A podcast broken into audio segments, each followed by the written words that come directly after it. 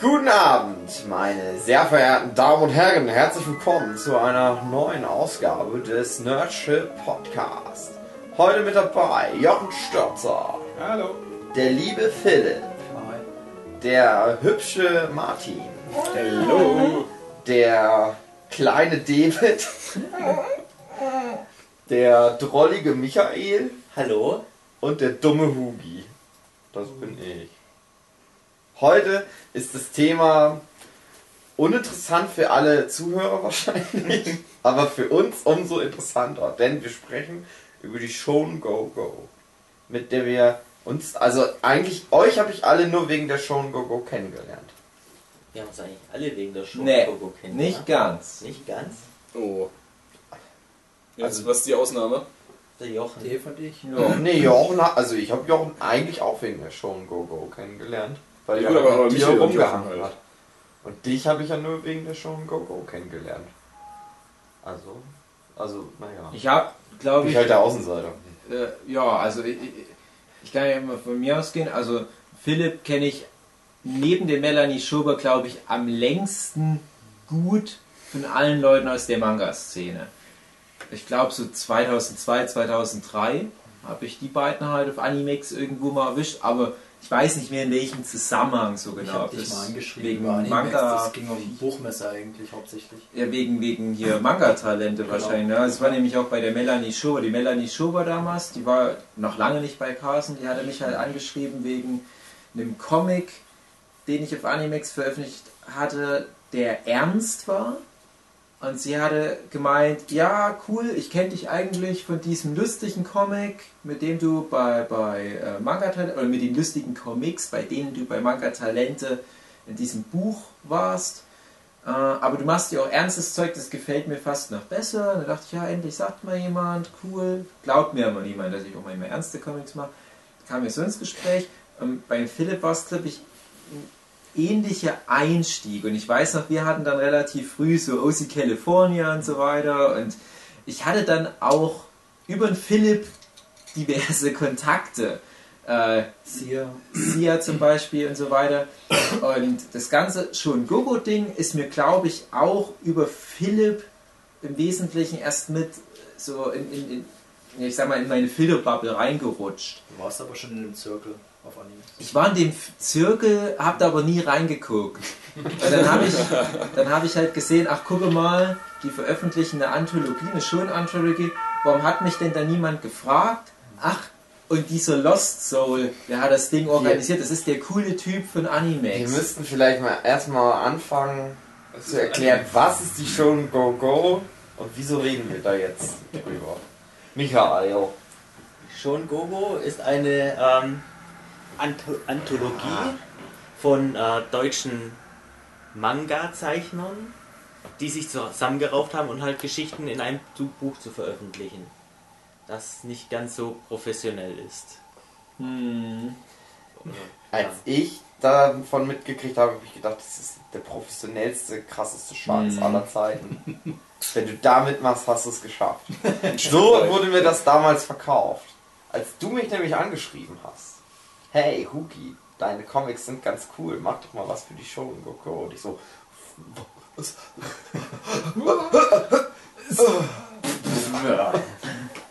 Ja, am besten fangen wir die Geschichte von Anfang ganz, an. ganz von vorne. Ich komme ja erst auch später dazu. Ja, du kommst auch erst später dazu. Ah. Wo, wie, wie ist denn der Zirkel erstmal zustande gekommen? Also die Anthologie ist Ja. ja irgendwie aus dem Zirkel entstanden, der, wo der Zirkel anscheinend, also diese, diese Gruppe, ähm, Wir müssen vorher wahrscheinlich was noch mal anderes erklären, was ist Animex?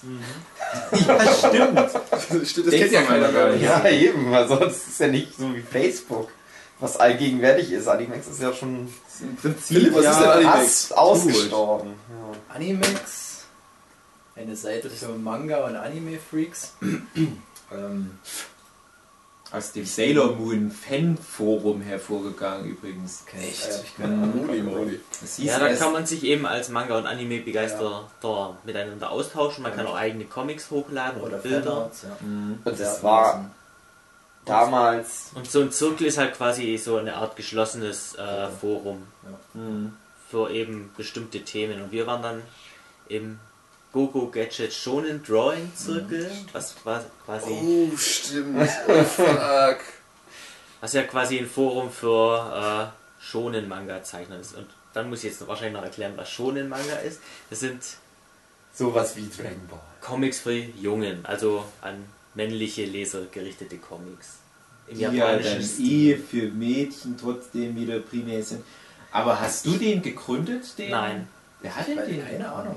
Ich weiß auch nicht, wie ich da reingekommen bin. Wahrscheinlich, weil es halt damals so die Gruppe war. Ich wurde da drin einge also reinge eingeladen. Das ist wie mit Drogen. Keiner weiß mehr. Ja, ich wurde halt auch eingeladen, also wie Philipp schon gesagt hat, ich war von Anfang an mit dabei, weil schon wahrscheinlich wussten Leute, ja, hier Yeo auf Animex, mein Nickname, hat was damit zu tun, laden wir auch mal mit ein. Aber ich war in so vielen Zirkeln, du hast ja nicht geguckt, was da überall los ist. Da waren ganz viele Projektzirkeln, gerade wenn man das jetzt mal in Relation setzt. Der schon Gogo-Kram war das einzige richtig große Projekt, was auch nachhaltig irgendwie eine Bedeutung hat. Also da kommen wir dann später noch drauf, aber ich war in so vielen solche Projektgruppen, wir bauen uns unsere eigene Anthologie und wir zeigen es den Bonzenschwein und so weiter. Und das war ja eine Zeit, kann man auch mal sagen, erstens Animex war groß, du hattest keine wirklichen Alternativen, aber zweitens die Doujinshi-Szene gab es im Prinzip noch nicht. Also sowas wie heute, also man muss ja bedenken, wir sind ja schon so lange dabei und die Kids, die jetzt reinkommen, die jetzt vielleicht zu 16, 17 sind auf eine Leipziger Buchmesse, Konichi, Dokomi kommen, gab es damals alles noch nicht. Du hattest nur die großen Verlage und auf einmal kommt da der Michel oder wer und sagt, ja, wir drucken unser eigenes Buch. Und was? Wie bitte? Das geht doch gar nicht. ist ja wie Dragon Ball. Die erste Planungsphase habe ich tatsächlich nicht mal mitgekriegt, wo das musst du ja schon dabei gewesen sein. Da, Es gab, schon, dabei? es gab schon eine ganze Planung für dieses Heft und das ist dann wieder eingeschlafen. Ich habe dann die ganzen Forenbeiträge gelesen und ab einem Punkt war Stopp, da hat keiner mehr was geschrieben. Und dann habe ich gefragt, was los ist, ob das jetzt noch irgendwie aktuell ist und dann wurde das wieder angeschoben. Aber Ah. es muss schon vor mir eine Planung gegeben haben. Es gab lange vor mir auch eine Planung, aber, aber du hattest die Planung schon initiiert, oder Michael? Auch nicht. Also, auch nicht. Also es hat irgendwann 2007 angefangen. Ich glaube 2007 war auch das erste Mal, dass auf der Leipziger Buchmesse einen Manga-Markt gab, wo man als äh, nicht professioneller Künstler seine Sachen verkaufen nee, konnte. nee, nee, nee, nee. War so? Ähm, da war ich nämlich dabei, das war 2005. Ich glaube, um hier ein bisschen äh, zu kontextualisieren, soll ich das mal kurz erzählen. Äh, der Manga-Markt, damals hieß es noch Doujinshi-Markt, war im Prinzip einfach nur äh, 10 Quadratmeter großes Karree, schwarze Wände drumherum. Da hatte sich einer, den, der auch heute noch auf Conventions unterwegs ist, der hatte sich halt den Spaß erlaubt und hat gesagt, er mietet eine Standfläche auf der Leipziger Buchmesse. Und mittlerweile haben wir gerade mit unserem Verlag Delphinium Prince jedes Jahr so einen Stand und das kostet richtig viel Asche. Also du bist da in einem erschreckend hohen vierstelligen Bereich, um halt ein Wochenende auf der LBM dort ein paar Quadratmeter zu mieten. Und der hat gesagt, ach, das gönne ich mir. Hat mit seinem Stand ja machen können, was er will im Prinzip. Hat da äh, schwarze Wände drumherum gebaut, so einen Kasten, der da einfach zwischen den ganzen anderen Verlagsständen stand. Man konnte mal rein, dann war das wie so, ich sag mal, wie so eine Spirale, weil dann innen drin auch nochmal Trennwände waren. Und da hat er einfach nur ganz standardmäßig Tische und Stühle reingestellt. Es waren, glaube ich, so ein paar Durchguckfenster, wo man von draußen so ein bisschen reingucken konnte, damit auch ein bisschen Licht reinfällt. Da hat er gesagt, 5 Euro, da könnt ihr euch so einen so einen Stuhl mieten, also wirklich einen Stuhl. Da ist dann halt so ein halber Tisch mit dazu, aber es ging wirklich um den Stuhl. Und ihr dürft dann machen, was ihr wollt. Ihr müsst aber irgendwie Manga-Zeug-mäßige Sachen verkaufen. Ob ihr da vor Ort einfach nur Leuten ein paar Bilder malt, lange bevor man wusste, was ein Conan-Eintrag ist. Ob ihr zufällig sogar eigene Hefte habt. Alles euch überlassen. Aber ihr müsst irgendwie so eine Art Flohmarkt-Feeling hier aufbauen. Und sobald ihr weg seid, habt ihr, glaube ich, eine halbe Stunde. Wenn ihr innerhalb der halben Stunde zurückkommt, ist der Platz noch da. Ansonsten kann der nächste für 5 Euro den mieten. Wenn man sich das aus heutiger Sicht mal vorstellt, dieses System. Heute hast du am Tag wo die Plätze vergeben werden, zehntausende Leute wahrscheinlich, ja ich sag mal, aber zumindest vierstellig Leute vor ihren Rechnern, die früh um 5 F5 drücken, F5, F5, F5, Anmeldung online, schnell alles reintippen. Ah, ich war eine halbe Sekunde zu spät, alle 400 Plätze sind schon weg. Damals vielleicht fünf, sechs Leute, die da zufällig vorbeikamen, gedacht haben, oh, ich könnte mich ja mal kurz hinsetzen, für 5 Euro mache ich. Und ich war damals ähm, halt auch zur Mappenschau, das war auch die, dieselbe Buchmesse, wo ich bei Tokyo Pop sozusagen unter Vertrag gekommen bin. Äh, und ich war bei, bei Carson und ich war bei, bei Tokyo Pop und ich weiß nicht wonach, überall zur Mappenschau und da lief's. 2005er Messe lief bei mir. Und dann äh, waren wir halt äh, zufällig einfach nur auch dort durchgekommen und ich dachte mir, ja, ich bin ja sowas wie ein Manga-Zeichner, kann ich mich ja mal hinsetzen, vielleicht verkaufe ich sogar, sogar was. Aber mir ging es eher um, um dieses, diese Experience, weil ich gar nicht wusste, was das bedeutet, was die dort machen. Und mein damals bester Kumpel, der mit war, der hat sich ehrlich gesagt so einen Stuhl gemietet, weil er sich hinsetzen wollte. Das ging. Und heute, ihr, ihr kennt das ja, heute kommen große namhafte Zeichner und streiten sich noch um die Plätze. Damals wusste niemand, was das für ein Konzept ich ist. Erinnern, wo wir für Lose anstehen mussten. Ja, Ja, das kann man das war ja noch human, wo aber auch viele Leute aus Österreich anreisten, nur in der Hoffnung, eventuell Losglück zu haben. Kein Losglück, Pech gehabt. Bist umsonst, was ich, den ganzen Tag hin und her gefahren.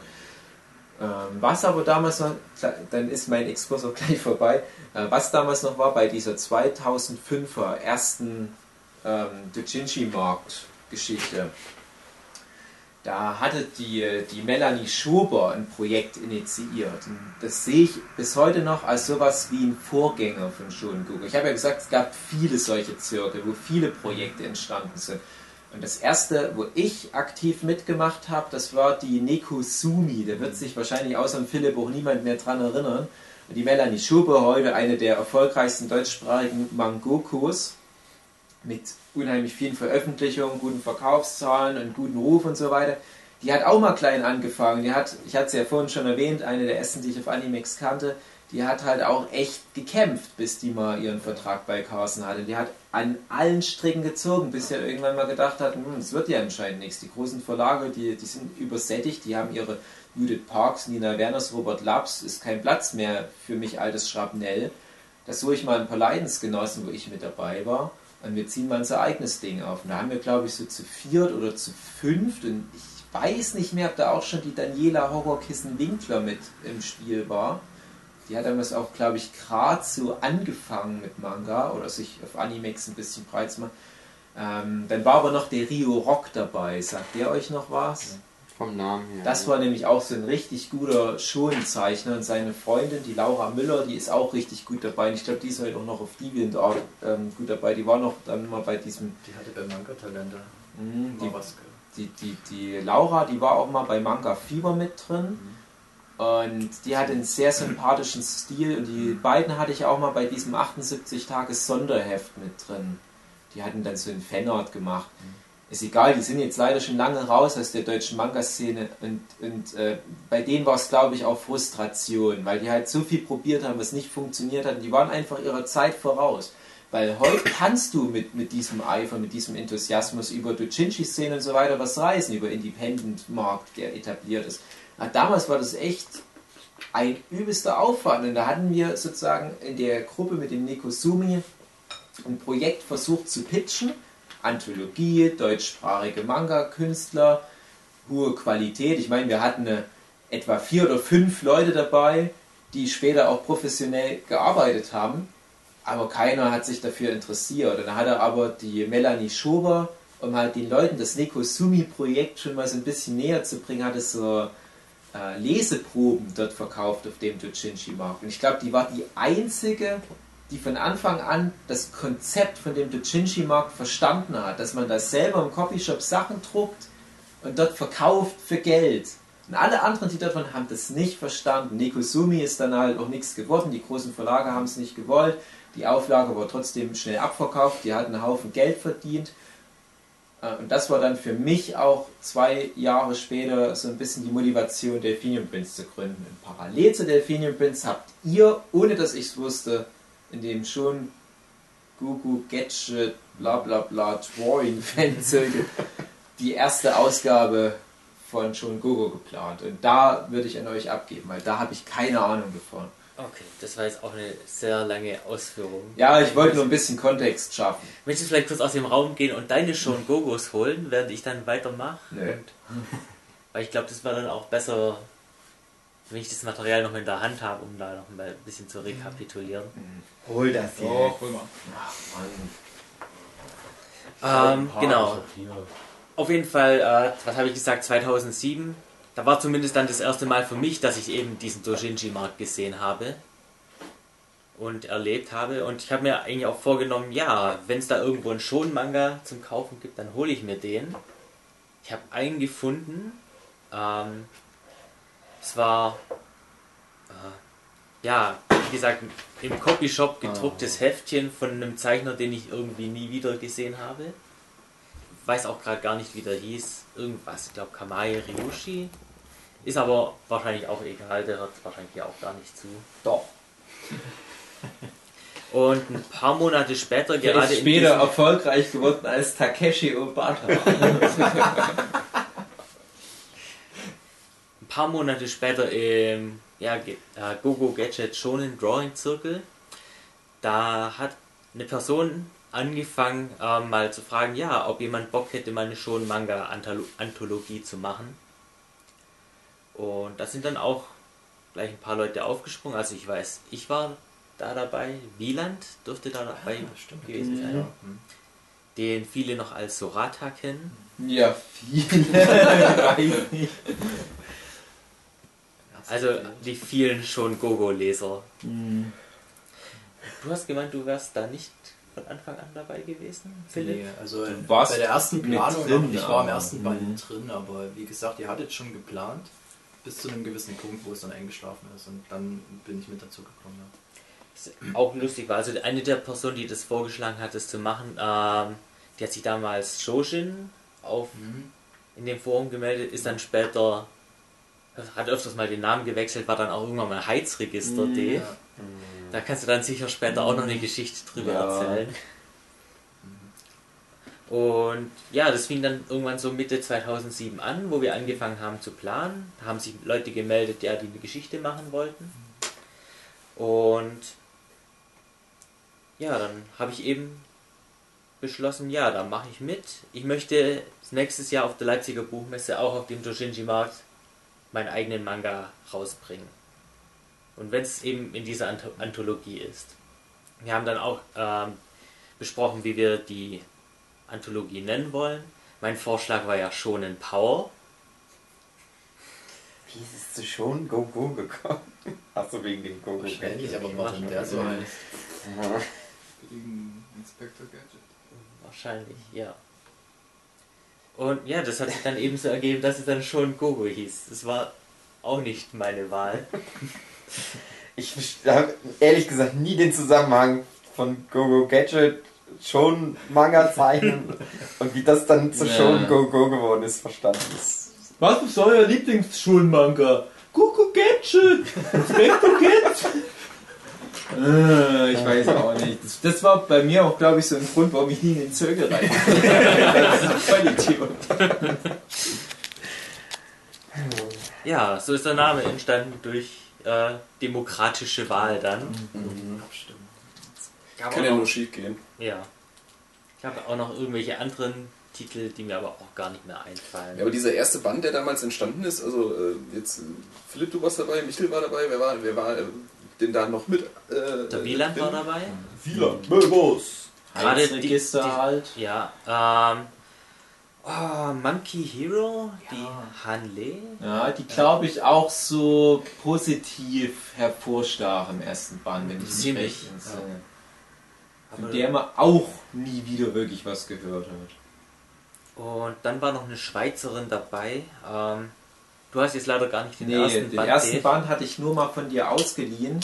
Den Den wolltest du aber irgendwie nicht. Also den gab's, da gab es irgendwie nur eine kleine Auflage, die er damals produziert hat, weil als, als ich dazu gekommen bin, war das auch, auch so ein Ding, ähm, da hieß es, ja, wir haben schon den ersten Band produziert, aber den gibt's halt nicht mehr. So, Ja, das, war, das war schon echt irgendwie... Fehler. Der war doch äh, Ja. Ja, das, das erkläre ich das gleich. Das Der hatte, der hatte einige Und Probleme. war nicht, wer ist denn diese War schlimmer als. Kaminski? Stimmt, die, genau, die? Katinka.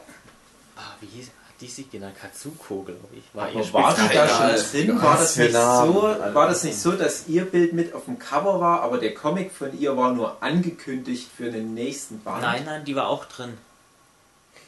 Aber da war irgendwas drin, definitiv, was auf dem Cover war, was ich auch irgendwie cool fand. Das Cover ist fürchterlich gewesen.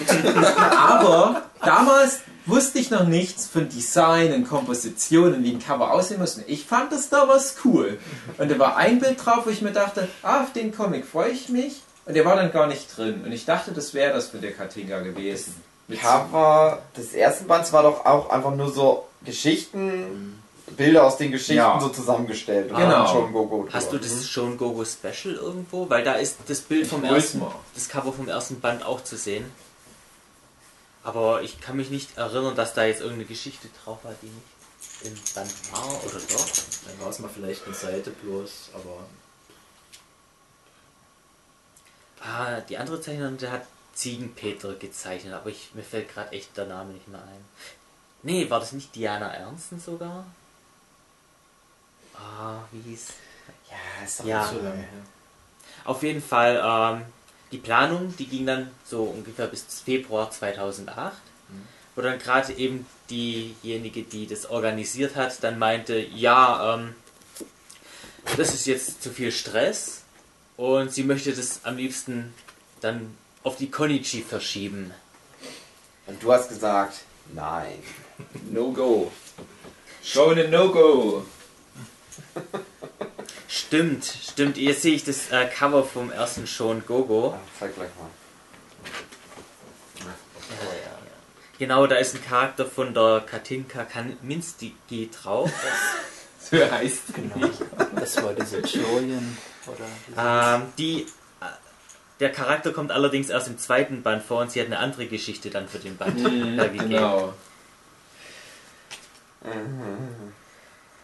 Ähm, ja, und da, als die dann das gepostet hat, ja, das können wir doch auf die Konichi verschieben. Da meinte ich, habe ich dann für mich gedacht, nee, ich will das auf der Leipziger Buchmesse haben. Und dann habe ich gesagt, ja, ich gucke, dass ich den Rest noch organisiert bekomme. Dann finanziere ich halt das ähm, auch aus eigener Tasche. Ich glaube, wir wollten zuerst das alles zusammen finanzieren, aber das war dann, wäre dann wahrscheinlich auch zu lang gegangen. Gesagt, ja, ich zahle das jetzt aus eigener Tasche, gebt mir eure Comics. Ähm, die Heizregister hat dann noch das Comic zusammengeworfen. Äh, das Cover, was habe ich gesagt? Ja, das Comic, das, gesagt. sie hat das Mhm. Cover dann zusammengeworfen, also das Frontcover. Ich habe das Backcover noch ge äh, gemacht mit irgendwelchen Bildern aus den Comics. Und habe dann halt eine Nee, Druckerei. also wer hat jetzt das Cover gemacht? Du hast das Cover gemacht, das sie hat auch das Cover Frontcover hat die Heizregister Ach, zusammen. du meinst den Schmutztitel, wie man in der Druckereifachsprache sagt. Ja. Na gut. Das ist das Cover, wenn man das Buch schon aufschlägt. Was? Nein, nein, nein. das Das, Cover. hier, das Aber Cover. das ist ganz vorne drauf. Ja, aber was hat jetzt die Heizregister Das gemacht? Cover. Das Cover! Aber du hast Bild. doch auch das Cover gemacht. Das Backcover. Die Rückseite, das habe ich gemacht. Was hinten im Buch. Ach, ist. der Backcover hast du gemacht. Okay, ja. Ich habe irgendwie verstanden, du hast das Cover gemacht, sie hat das Cover gemacht. Tut mir leid, dann habe ich mich wahrscheinlich. Nein, hast du nicht. Die Nee, ja, ja, vielleicht habe ich mich wirklich verhört, deswegen hatte ich ja nochmal nachgefragt. Okay. Ja, Ja, ich habe dann auch eine Druckerei im Internet gefunden, irgendwie. Wir drucken ihren Scheiß.de. Das war damals noch gar nicht so einfach, da irgendwas zu Ja, finden. genau, Das war echt, genau. Da war ja dieses. Woher äh, hattet ihr das schon Print raus? on Demand war du musst es ja andersrum angehen, wenn du. Also es ist ja japanische Leserichtung gewesen. Haben wir nicht gewusst. Kommt gleich. Ja. Äh, weil ich dachte, die wüssten schon irgendwie, was Manga sei. Und hab, hab denen alle Dateien einzeln geschickt. Oh. Ja, das war die, war die unerfahrene Zeit. Ich glaube, ich hätte es genauso gemacht wahrscheinlich. Ich hätte einfach gesagt, hier, das ist alles, was wir drin War wollen. denn, äh, wie, wie war das denn dann? Also, ja, erzähl mal weiter. Also, Ja. ja. Bitte. Ja, die Druckerei hat es dann auch gemacht, gedruckt, geschickt. Ich mache das Dings auf, voll erfreudig, mein erstes eigenes Buch in der Hand zu halten. Und dann Ah. merke ich, ah, das Cover ist falsch rum. Und ein paar Seiten, die sind irgendwie haben Angeschnitten, oder? Oder waren die vergrößert? so, Die waren zu groß. Es war genau das gleiche, was jetzt bei Hugi passiert ist. Ich, irgendwann kann 20 ich, ja Jahre mal, später. kann ich ja mal die technischen Probleme, die wir bei dem Buch hatten, die ich im Nachhinein noch entschlüsselt habe, erläutern. Aber hm, es ist das Problem, wenn es am Rechner richtig aussieht, aber irgendwo ein Häkchen falsch gesetzt ist und dann, oh fuck.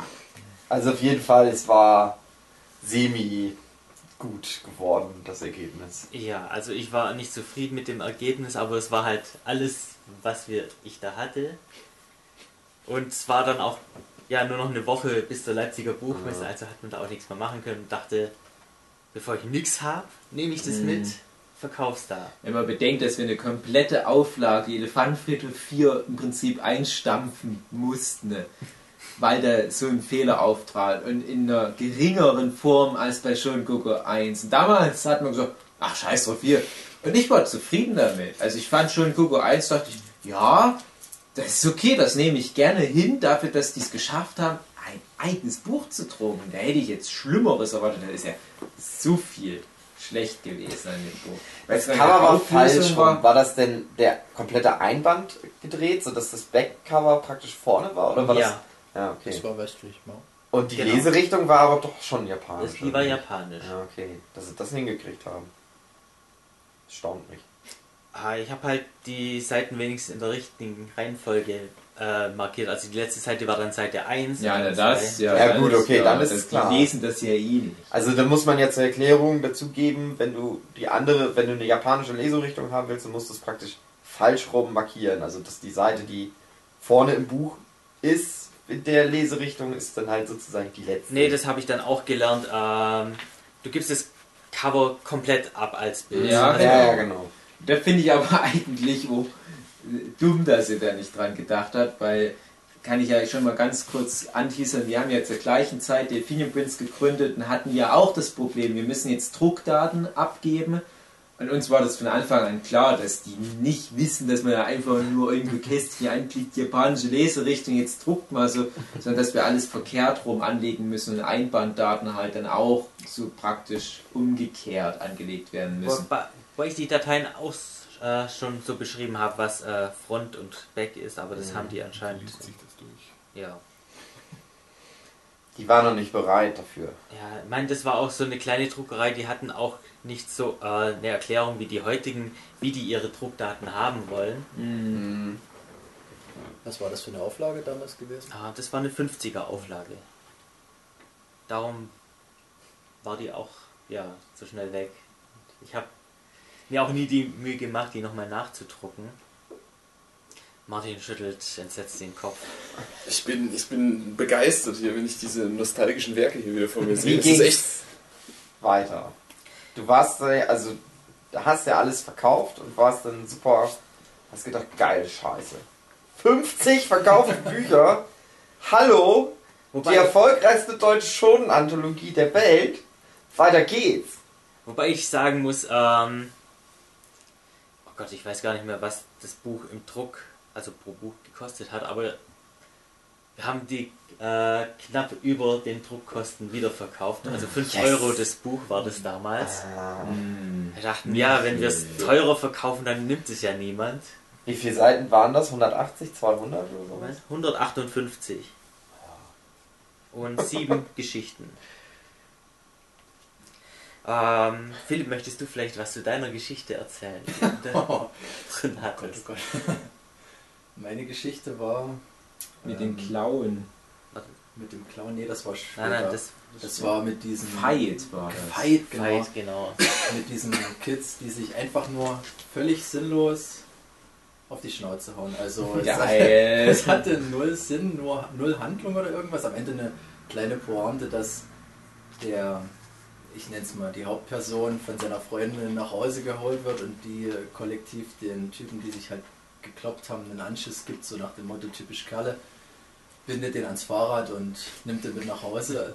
Mehr war es nicht. Also das ging mir eigentlich nur darum, dort dabei zu sein. Sportler liebt alles. Zitat Philipp Hetzer. Ja, also es sind halt das nur. Ja, muss ich auch sagen, dachte ich damals auch, Mensch, der Flint, der hat ja besseres Zeug für Anime. Ich war gerade damals in meiner Weiterbildung, würde ich behaupten. Und ich habe dann noch den Bahnhof, an dem ich täglich stand, mit eingebaut als Setting. Daran kann ich mich noch erinnern. Gab es irgendeine Art Regel, wie es muss was Exklusives dafür sein? Oder man konnte auch was nehmen, was man schon mal für Animex gemacht hat oder so? Hatten wir, glaube ich, nicht Ich könnte mir halt auch vorstellen, dass ihr alle nichts Großartiges oder so hattet, oder? Nö, nö. Ja. Nee. Das war, konnte eigentlich jeder alles einsenden. Also das war wirklich Pionierstimmung. Ja, wir wollten halt auch eine Plattform bieten, ja, eigentlich für alle Zeichner, die Bock haben, Mhm. da mitzumachen. Alle Genau. dürfen mitmachen. Großer Fehler. Aber, wie war das denn jetzt? Wie krass warst du gehypt? Also ich kenne das ja selber von mir Messen, wo ich dann mal war und habe was verkauft und habe gedacht, so, das ist der Anfang von was Großem. War das, wie war das bei dir, Michael? Mit deinem Projekt schon Go Go. War es auch da ja sowieso dann auf jeden Fall. Also es war auf jeden Fall schon eine tolle Erfahrung, wenn Leute zu dir an den Stand kommen und nach dem Buch gefragt haben, ja, ob sie es kaufen können. Nein. Moin. Nein, liegt nur so da. Nein. Angucken, aber nicht anfassen. Das ist Messe und kein Bazar hier. Ja. Ich informiere euch nur über die zukünftigen Produkte. Ich kann mich auch noch erinnern, dass die Nana dann auch noch zu meinem Stand gekommen ist und er meinte, hey, ich kenne dich von Animax. Geil. Das war doch im Allgemeinen so die Zeit, wo sich auf der Buchmesse die ganzen Leute aus, den- aus dem Animex-Zirkeln getroffen haben. Das war Ja. doch so die, die So Anfangszeit. soll ich sagen, Leipzig war ja echt so ein, so ein, so ein, so ein, so Becken, Ding. wo alle angespült wurden. Alle, die im, im Netz irgendwie mit Manga zu tun hatten. Auch dieses, dieses ähm, Animex-Forum ist ja echt. Da, da hat sich ja diese gesamte 2000er-Riege äh, da drin gebündelt und, und äh, das ist ja ein absoluter Geburtsort gewesen. Für Das kann man sich Szene. heute nicht mehr so vorstellen, wie krass Animex, Ja. wie wichtig Animex war, weil da jeder war und jeder war dann auf der Leipziger Buchmesse. Das Ja. war halt echt so das Ja. Internet in echt auf einmal. Genau, aber das soll ja kein Leipziger Buchmesse-Podcast Ah. werden. Ich glaube, das würde echt nochmal einen eigenen Cast verdienen.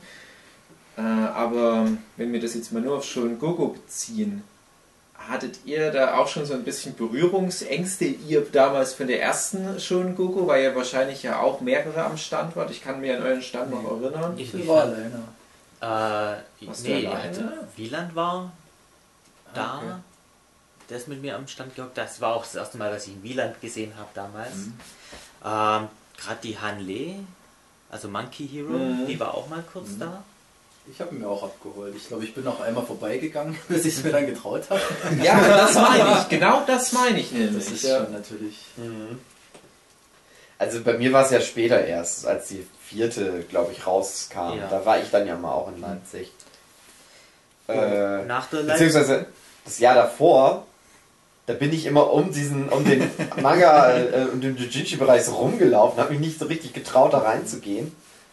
Ja, ist schon nochmal was anderes, wenn du die Und irgendwie habe ich euch da auch alle verpasst in dem Jahr. Und erst in dem Jahr danach habe ich euch dann alle kennengelernt. Das ist ganz komisch. So, wie ging es dann weiter? Band 2. Ja, warte mal. Ganz kurz, ne, nämlich, ja, äh, ich habe nämlich auch gerade nochmal hier dieses, dieses 78 Tage 1, also mein Buch, was bei Tokyopop erschienen ist, 78 Tage auf der Straße, das heißt Band 1. Schleichwerbung. Da habe ich hinten ähm, im Nachklapp noch die Entstehungsgeschichte von Delphinium Prince, unserem kleinen Verlag da, wo auch Hugi vor allem mit veröffentlicht, aber jeder hier in der Runde schon mal was veröffentlicht hat. Äh, die Gründungsgeschichte ist direkt gekoppelt an 78 Tage, weil das unsere erste Veröffentlichung war und das ist wiederum direkt gekoppelt an dieselbe Buchmesse, wo auch schon Gogo den ersten Auftritt hatte. Und ich weiß nämlich noch, dass wir auch, wir waren ja beide in dem Dojinshi-Markt und äh, wir Delphinium Pins Leute, wir haben uns auch so ein bisschen geschämt, so, oh, oh Gott, was sagen die, urteilen die Leute über uns und oh, wir haben ein bisschen Angst. Und ich hatte auch echt Angst, dass mich jemand als Jeo von Animex erkennt, weil ich nicht wusste, wie ich mit der Situation umgehen soll. Das war Jahre, nachdem ich schon offizielle Signierstunden für Tokyo Pop auf der Messe hatte. Aber irgendwie dieses, dieses Indie-Ding hat nochmal irgendwas in mir gemacht. Ich hatte da echt nochmal so richtig komplexe, was später völlig über den Jordan geworfen wurde. Wenn du uns heute auf Messen siehst, da kann man sich das gar nicht mehr vorstellen. Deswegen, deswegen habe ich das gefragt, wie das für euch war. Und mit diesem im Stand rumschleichen kann ich absolut nachvollziehen. Da muss ich übrigens auch noch sagen, ich bin auch die ganze Zeit nur am Stand gesessen.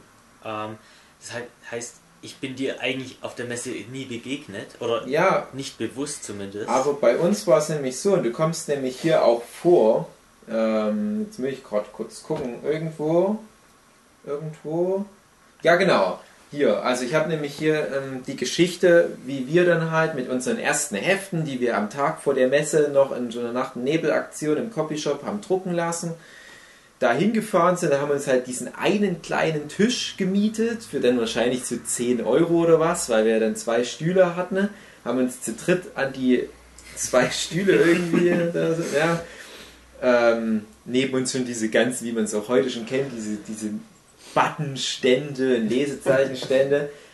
Und das seid ihr nämlich aufgefallen, weil ihr ein Buch hattet. Und ich dachte, ach, wir haben nur fucking Hefte und die haben ein Buch. Und ich dachte, wie cool. Und irgendwie wusste ich halt auch, das ist dieser Lost Soul von, von Animax. Und ja, da ich muss hatte- ich noch dazu ja. sagen, äh, Lost Soul war mein Spitzname früher auf Animax. Ja, ich denke, das ist Ja. gerade klar geworden aus meiner Ausführung.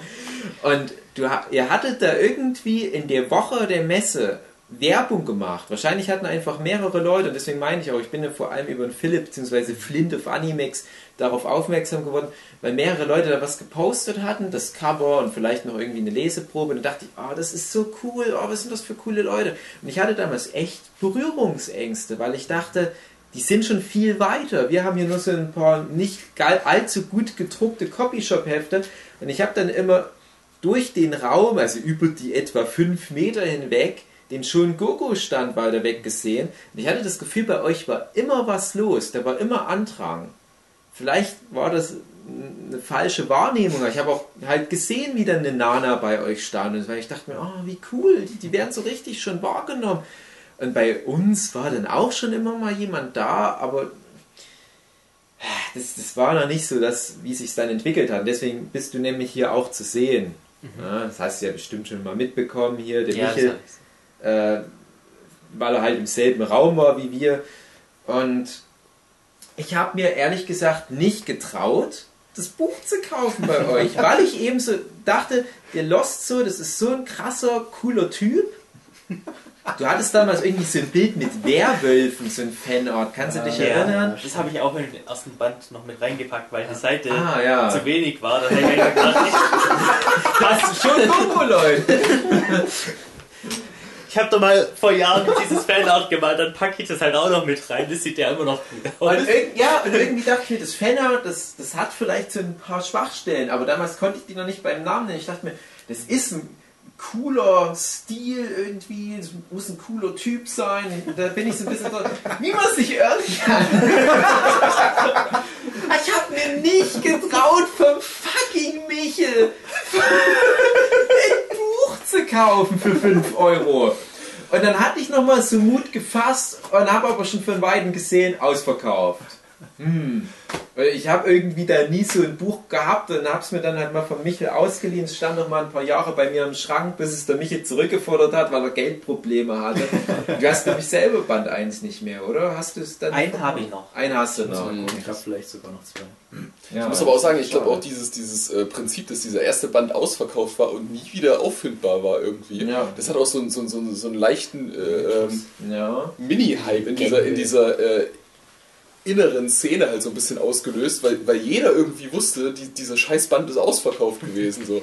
Aber, aber niemand wusste, dass es halt nur eine Auflage von 50 Heften Ja. war irgendwie. So, wie ging es weiter? Ähm, nach der Buchmesse habe ich eben ja, den Leuten geschrieben, ja, alles ausverkauft. Machen wir doch Band 2. Und das war 2008. Und dann meinte gerade diese Heizregister, ja, ähm, Konichi 2009 wäre doch ein gutes Ziel. Dann dachte ich erstmal, was? Hat die sich verschrieben? Nee, Konichi 2008, das sollten wir doch anpeilen. Das ist ein halbes Jahr später. Also ich, dann, nee, nee, 2009, weil wir sind ja eh nicht so schnell. Oh Gott. Vor allem, da hattet ihr wahrscheinlich alle nichts zu tun, großartig, kann ich mir vorstellen. Ja. Null. Und das war dann so der Zeitpunkt, wo ich dann quasi das Ruder dann komplett in die Hand Yes, genommen habe. endlich. Weil ich dachte, Erfolgsgeschichte. halbjährige Veröffentlichung wäre wahrscheinlich auch besser als immer anderthalb Das ist Jahre. ein guter Rhythmus, finde ich eigentlich. Ja. Konichi, Buchmesse. Ja, Konichi, das war eigentlich ein guter Rhythmus. Mhm. Dann weiß ich noch, dass der Martin dann auch Interesse hatte, da mitzumachen. Ich weiß gar nicht, wie ich dazu gekommen bin tatsächlich. Ich glaube, mich hat auch irgendeiner angeschrieben. Ich glaube, es war auch der Wieland tatsächlich. Gemeint hat, hier, wir haben ja so eine Gruppe, willst du damit reinkommen oder so? Aber ich glaube, der Haha, Philipp hat mich dann du noch... wurdest vom Wieland eingeladen. Ich wurde vom coolen Michel eingeladen. Da habe ich noch eine Geschichte, ich glaube, das war gerade der Flint, der mich dann angeschrieben hat, ich könnte doch mal den Yeo anschreiben, das ist auch so ein krasser Typ auf Animex. Dann bin ich auf dem sein Profil, habe gesehen, der hat schon was bei Delphinium Prince, einem Verlag, rausgebracht. Dachte, boah, der ist schon so eine große Nummer, da will sich doch mit uns kleinen Fischen nicht abgehen. ich habe die ganze Zeit währenddessen immer F5 gedrückt. Ist wirklich so. Ich habe mich, äh, also nicht, dass ich, dass ich eifersüchtig war, sondern ich habe wirklich gedacht, hm, vielleicht bist du einfach nicht cool genug. Das muss man sich mal vorstellen. Und ich bin da wahrscheinlich echt eine Woche dran gesessen, habe mir überlegt, soll ich den anschreiben oder nicht? Aber wie kann das sein, dass wir nie, wir haben doch relativ häufig miteinander geschrieben auf Animex ENS-Zeit. Wie Mhm. kann es sein, dass wir nie über das Projekt geredet haben? Ja, vielleicht hast du gedacht, ich bin ja in dem Zirkel, äh, es wird schon einen Grund haben, warum ich nicht drauf Ich hätte aber gedacht, du bist dann relativ schnell dabei gewesen, wo es um den zweiten Band ging. Das Hat- bin ich. hattest es eigentlich nur Ich habe das ja mitbekommen und, und ich habe nämlich genauso überlegt, ob ich mich melde. Und ich wusste, glaube ich, nicht mal, dass ich schon in dem Zirkel bin. und ich habe halt echt überlegt, melde ich mich bei denen, aber ich wollte mich halt auch nicht aufdrängen, weil wie gesagt, ich wollte nicht, dass ihr aus Mitleid dann sagt, ja, den nehmen wir mit rein. Und das meine ich ganz ernst so. Und ich, und ich dachte, ja, gibst du dir noch Mühe, vielleicht werden sie dann nochmal auf dich aufmerksam. Und ähm, man, man kann das jetzt nochmal ganz kurz kontextualisieren. 2006 kam bei, bei Manga Fieber bei Tokyo Pop, ein- eine Anthologie war das halt, da war ich mit drin, das war meine erste echte professionelle Veröffentlichung. Ich hatte ja schon 2002, 2003 in Manga-Talente Sa Sachen drin, die ja wirklich damals in sehr hoher Auflage auch über die ganze Manga-Szene hinweggeschwemmt wurden. Da hatte ich ja schon einen Ruf und ich war ja in der letzten Bandzeit drin mit meinem Ducinci-Preis-Sieger und so weiter. Aber das war eine Zeit, wo ich dachte, ja, aber der Ruhm verblasst auch. Und die, die Zeit zwischen 2006, wo Manga Fieber im Februar oder wann rauskam, und dann 2008, wo wir Delphine Prince gegründet haben, da lief echt nicht viel. Da habe ich mich auch primär aufs Studium konzentriert. Das war auch gerade die Zeit, wo Studieren mit Rind, was dann später ein sehr erfolgreicher Webcomic von mir war, wo das gerade losging, wo sich aber auch noch niemand so richtig dafür interessiert hat. Und ich hätte das absolut verstanden, dass mich Leute übersehen. Also ich war da überhaupt nicht so von wegen, ich fordere das ein, ich bin ein Gott des Shonen-Manga. Nee, ich war total un... Also ich, ja, ich, ich, ich, ich habe mich halt klein gemacht äh, und, und ähm, dachte halt, ja, vielleicht bist du einfach nicht so gut, vielleicht bist du einfach nicht so weit. Vielleicht waren das nur so ein paar Höhen, aber das war zu früh und du warst einfach noch nicht so gut und das haben die Leute auch erkannt. Pass mal auf, was die nächsten vier Jahre bringen. Vielleicht kannst du dich ja dann nochmal rehabilitieren. Und du hast mir das schon mal erzählt, du hast in der gleichen Zeit halt das genau andersrum Ja. wahrgenommen. Ja. Wobei ich dann recht hatte. Naja, wie man es nimmt. Aber was habt denn ihr dann damals parallel zu dem schon in Gogo, was habt ihr denn angeboten? Das kann ja unmöglich schon 78 Tage gewesen sein. Doch, oder? das war 78 Okay. 78 so Tage. ging das los? 78 Tage und schon Goku 1 hatten denselben Release-Tag. Geil. Ey, du musst ja, musst ja mal bedenken, wie viel die dann äh, danach noch parallel an, also an, an Serien rausgehauen haben. Also ich glaube, der, der Dave ist ja zu jeder Messe gefahren und hat irgendwie Ja. ein neues Heft dabei Ich gehabt. dachte, das macht das man halt so. echt. Zu jeder Messe ein, zwei neue Hefte. So kann man sich irren. Dann hat er am besten dann noch drei Serien aufgemacht und dann lagen dann irgendwie schon nach den ersten zwei Jahren lagen dann irgendwie der ganze Tisch schon voll Ja. mit, mit, Das ja das Ding, ich bin jetzt zwei Jahre später praktisch das erste Mal am Delphinium Prince Stand gestanden und das waren dann schon 30 Hefte Ja, oder so, die das dann da parallel verkauft ja. Das ist ja krass. Also, ja. Das hat jetzt natürlich abgenommen, aber damals dachte ich, ja klar, du musst zu jeder Convention was Neues haben. Und ich rede wirklich von jeder Convention. Und wenn es sowas war wie, wie von Martin halt nochmal ein Chicken King oder vom Philipp nochmal die Rasselbande-Hefte, dass wir dann halt nochmal rumgefragt haben, so im Freundeskreis, hey, können wir das nochmal rausbringen? Weil wir nicht das Konzept verstanden hatten von auf eine Convention fahren ohne eine neue Veröffentlichung. Äh, Jetzt mittlerweile ist das gang und gäbe, weil wir solche faulen, alten, fetten Säcke sind, die kaum noch was zustande bekommen, aber damals ständig Fluktuation. Aber halt keine Bücher. Das hat eine ganze Weile gedauert, bis wir das hatten. Deswegen hatte ich immer neidisch auf die in Gogo geguckt. Ja, du Ja, hast mich dann zwei. angeschrieben, Michel. Wie war denn das? Ja, und dann kommt plötzlich eine Antwort und ich habe erstmal Herzklopfen Liebe. gehabt, als ich sie aufgemacht habe. Oh nein, der macht nicht fertig. Der will mich nicht. Und war dann auch total überrascht, dass du äh, da schon begeistert warst, dass ich dich angeschrieben habe. Und ja, du hast auf jeden Fall Bock da mitzumachen. Und es hat mir dann auch nochmal eine Motivation gegeben, mich da nochmal extra reinzuhängen. Hab dann auch im zweiten Band dann auch gleich noch die längste Geschichte mit reingepackt. Auf die ich Mhm. heute noch stolz bin, auch wenn die Zeit. War das Treasure Riders? Das war dann? Treasure Mhm. Riders. Geil. Das hat mir auch immer gut gefallen. Ich mochte Treasure Riders echt gerne. Zeichnerisch ist die jetzt leider auch nicht mehr so prall, aber ich Ja, glaube, also, Ich glaube, da haben uns alle jetzt rückwirkend Ja. mit Ruhm bekleckert, aber das muss man dann einfach immer in, in so einem zeitlichen Kontext mit sehen. Ohne diese frühen Schüsse wären wir jetzt nicht dort, wo wir sind und du brauchst sowas, du brauchst solche Veröffentlichungen für Feedback, du, du, du, du musst wirklich auch mal den Schritt gegangen sein, finde ich, selbst so ein Projekt zu schultern, um dich zu entwickeln. Ich glaube, viele Leute warten einfach nur, hm, wann kommt Ja. endlich Tokyo Pop und Carlson und, und fängt mich auf. Nee, ich glaube, dieses Proaktive, wir kümmern uns selber drum, das war ganz wichtig für die Entwicklung und ich glaube, da braucht sich auch niemand schämen. Das ist tatsächlich jetzt äh, so ein Phänomen, was ich an meiner Schwester sehe, die auch so Interesse hat in diesem ganzen Comic- und Manga-Zeug, Ah. so ein bisschen, die das auch gerne machen würde. Aber ähm, die findet halt aktuell eine ganz andere Situation vor, wie, ich halt vorhin schon, wie wir halt vorhin schon gesagt haben. Animex, das war damals der heiße Shit, da hat sich dieser ganze, diese ganze Szene getroffen. Das ist jetzt aktuell nicht mehr so. Jetzt hast du mit, mit Facebook und, und was weiß ich nicht was, was es da noch alles für, für, für Seiten gibt, wo du mit Instagram oder was weiß ich, wo du haufenweise und Seiten Netz- hast, wo du deine Artworks hochladen Matches. kannst. Ja. Und wo das sich alles verwässert. und Ja. komisch irgendwie. Dass du hast nicht mehr eine große Fanbase, wo sich das bündelt und wo du, wo du, sag ich mal, den direkten Gradmesser hast und dich austauschen kannst. ist eigentlich Und- dumm, dass Animex nicht mehr existiert, weil also Existiert's gar nicht ja, mehr, aber aber es gibt aber- die Seite, aber es ist halt dumm, weil es eigentlich perfekt ist immer noch als Plattform. Aber es Und, und das halt nächste niemand. Problem, was es aktuell gibt, es gibt auch gar nicht mehr so Wettbewerbe. Also ich meine, was ja damals echt Ja, ein heißer Shit war, jede Messe hat ihre eigenen Wettbewerbe gehabt. Es war jedes Mal immer wieder dieser, dieser, dieser Up-to-Date-Vergleich, wer ist gerade der, der geilste? Wer hat gerade, wer macht gerade Ja. den fettesten Shit, wer bringt die coolsten Geschichten raus? Und das, ich habe echt zu, zu ihr gesagt, hey, such mal nach ein paar Wettbewerben und so, das, das, da wirst du schon was finden und mach das dann, das ist dann cool. Und dann sagt die so zu mir, ja, ich finde nichts. Und ich gucke Ja, dann halt ich auch selber rein, es ist keine Es gibt Wettbewerbe. nichts Relevantes mehr, sagen wir mal Nix. so. Ja. Also ich meine, ich habe ja das damals Geilste an den Wettbewerben war ja auch immer, dass da immer eine Veröffentlichung mit drin stand.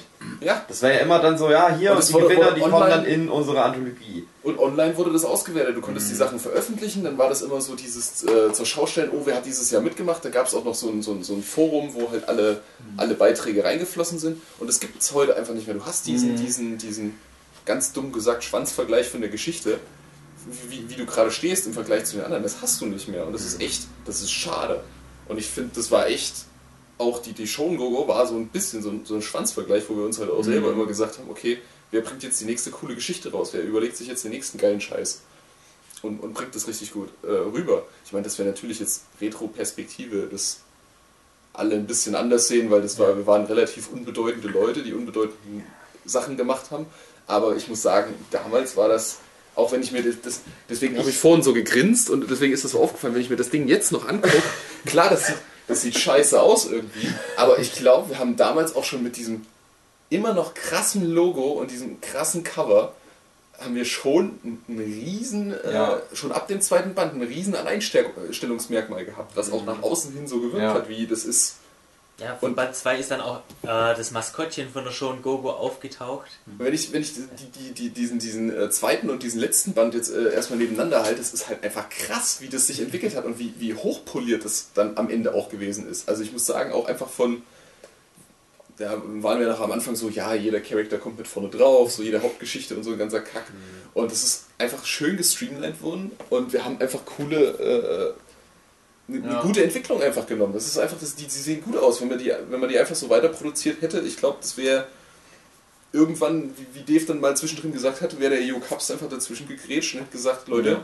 ihr produziert, produziert das jetzt für Tokyo Pop. Ja, das ist gar nicht mal so weit weg, weil Jo Cups wirklich sich das ein paar Mal angeguckt hat und ich, er hat ja immer mal einen Spruch gebracht, sowas wie äh, 2011 rum hatte ja dann Tokyo Pop nochmal ein paar alte Lizenzen von mir veröffentlicht oder zumindest unter Vertrag genommen, Entoman 78 Tage.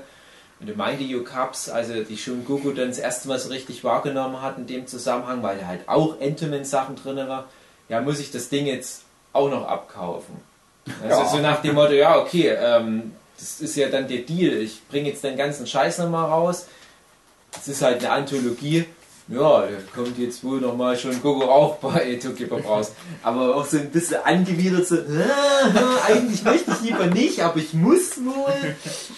Aber ich glaube, dass der sehr beeindruckt immer war und, und für die, die ihn nicht kennen, Jo Cups ist so der große Chefredakteur der deutschen Manga-Szene, was so Beständigkeit anbelangt, weil er von Anfang an eigentlich mit dabei war und jetzt hat er bei Tokyo Pop aufgehört, aber der hat halt mehrere Jahrzehnte den deutschen Manga mitgestaltet und der war ja auch federführend bei der Entwicklung der Banzai, was ja die eine große Anthologie war, an der wir uns auch orientiert haben.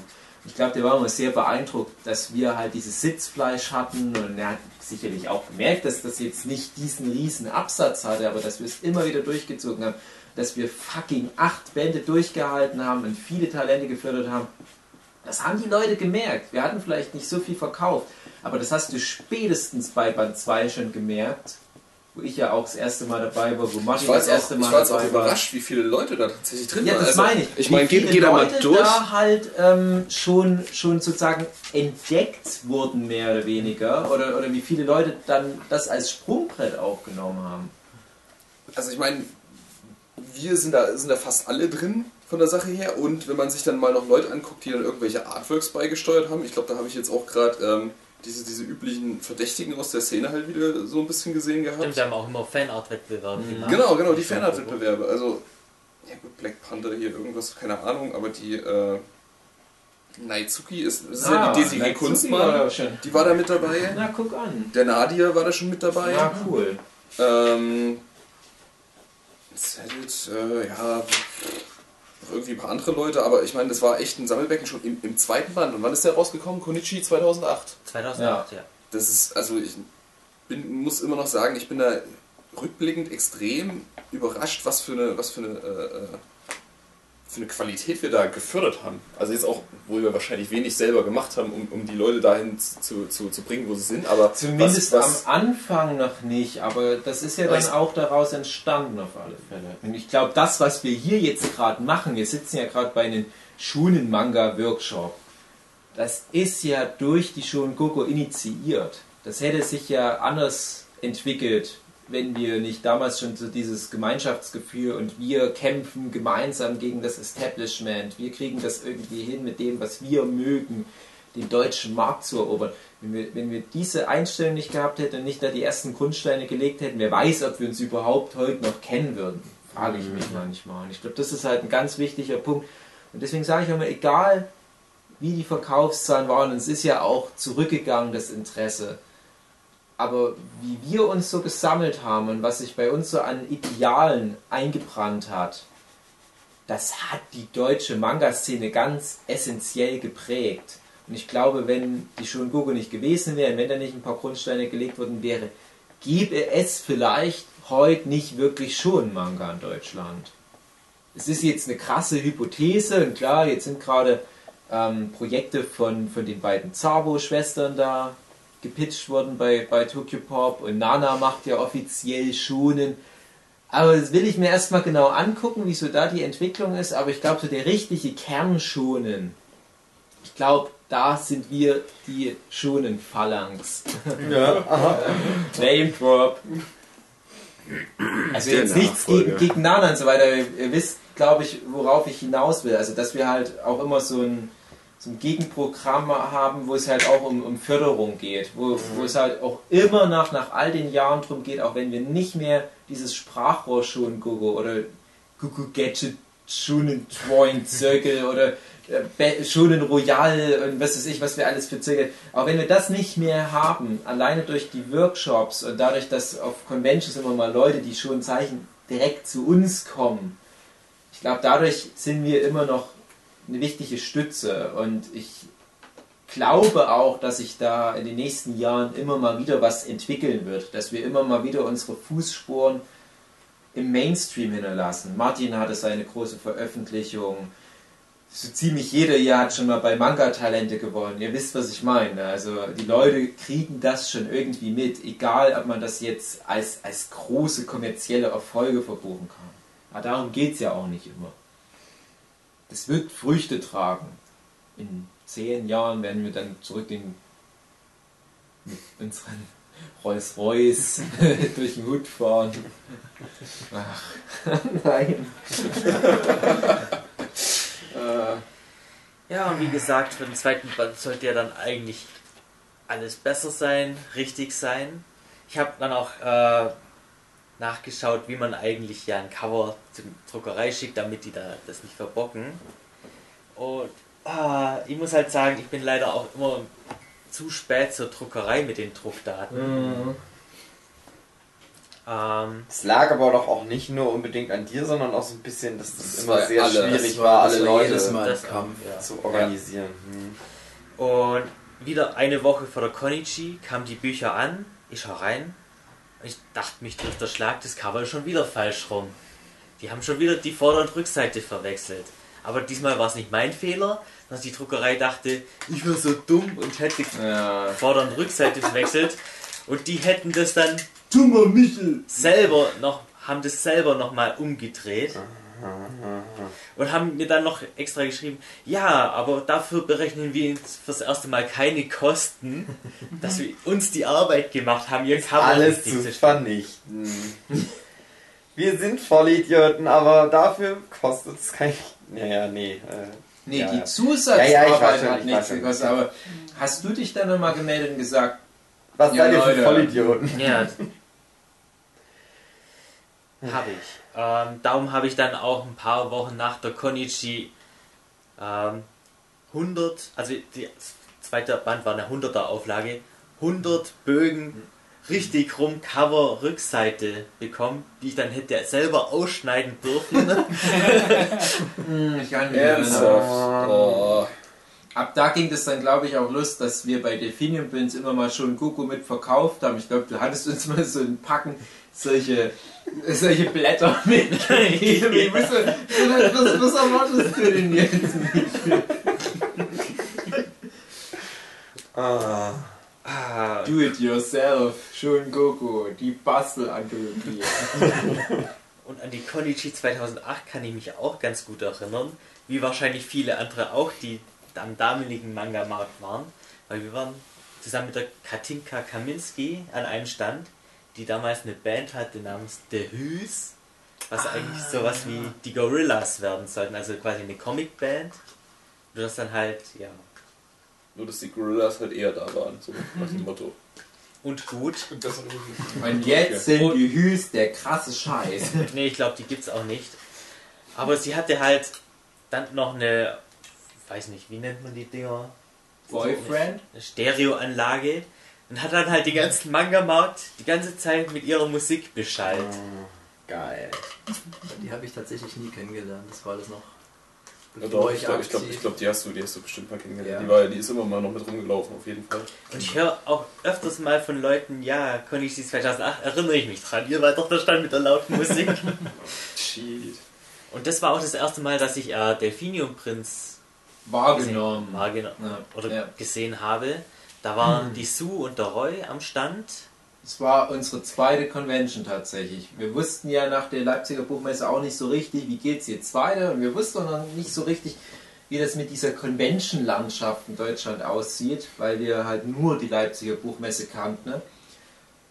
Und ich glaube, die, die Sonja, die wir ja alle kennen, die ja Michael heimlich auch liebt anscheinend, ja, lange Geschichte. Die hatte da immer Dauerticket für Konichi und die hat, glaube ich, dann mal gesagt, hey, das wäre doch vielleicht mal eine Idee und das war für uns ganz abstrakt, wie, aber das ist doch irgendwie nicht die Leipziger Buchmesse, wie soll denn das funktionieren?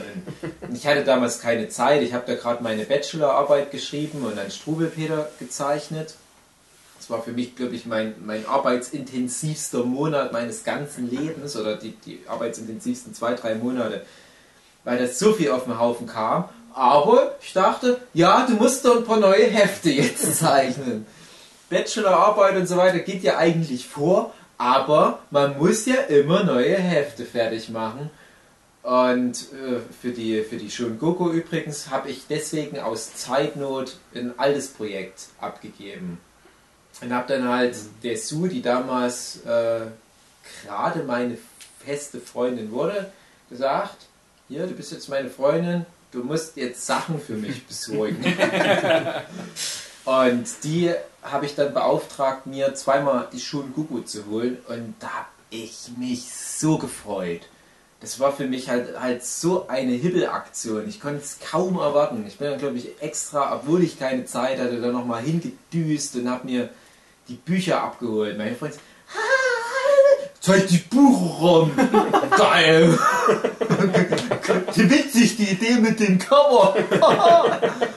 Reingeblättert, da geil. Richtige Veröffentlichung. Und es war ja bei mir damals noch im einstelligen Bereich die Anzahl meiner Buchveröffentlichungen. Und das war was richtig Großes für mich. Da hatte ich, äh, ich weiß nicht, ich kann ja mal kurz erzählen, wie das mit der Geschichte war, die ich da drin hatte. Das war bei Big L. Das war so Kaiju Love Story.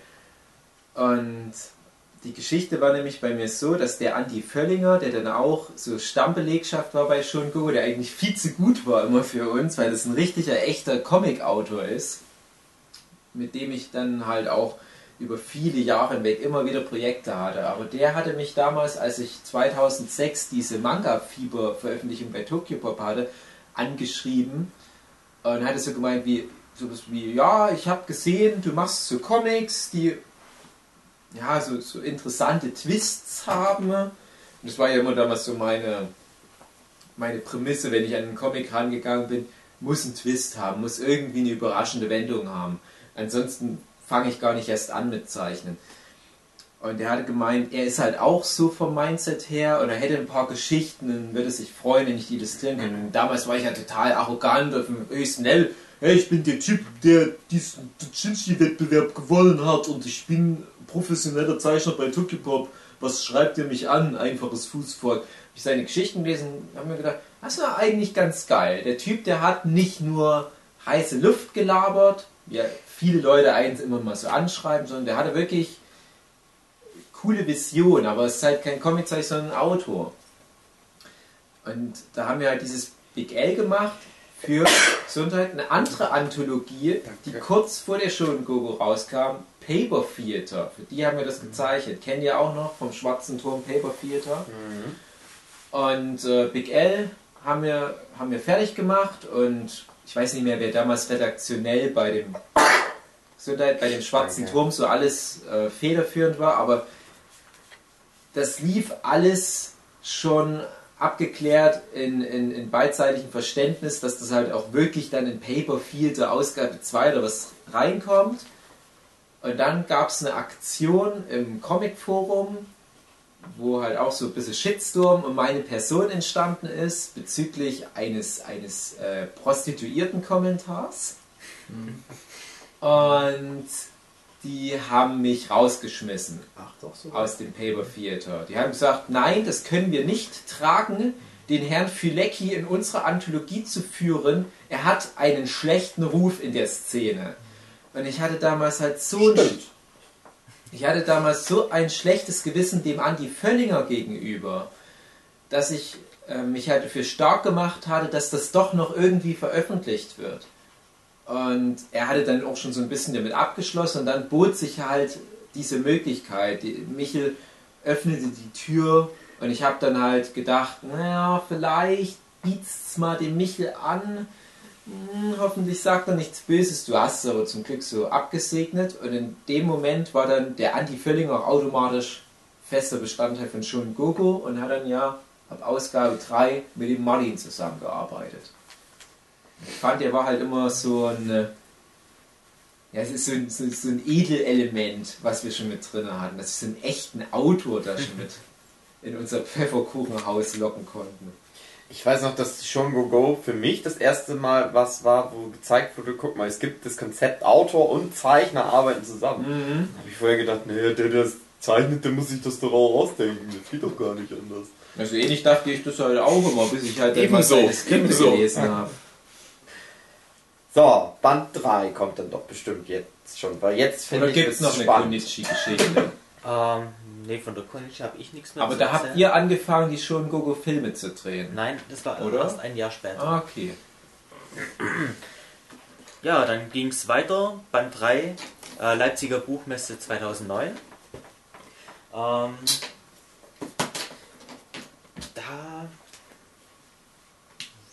äh, kam dann noch der Maxim Simonenko dazu mit seiner Nomen-Geschichte. Ähm, Wo es auch wieder vom Druck her was gab.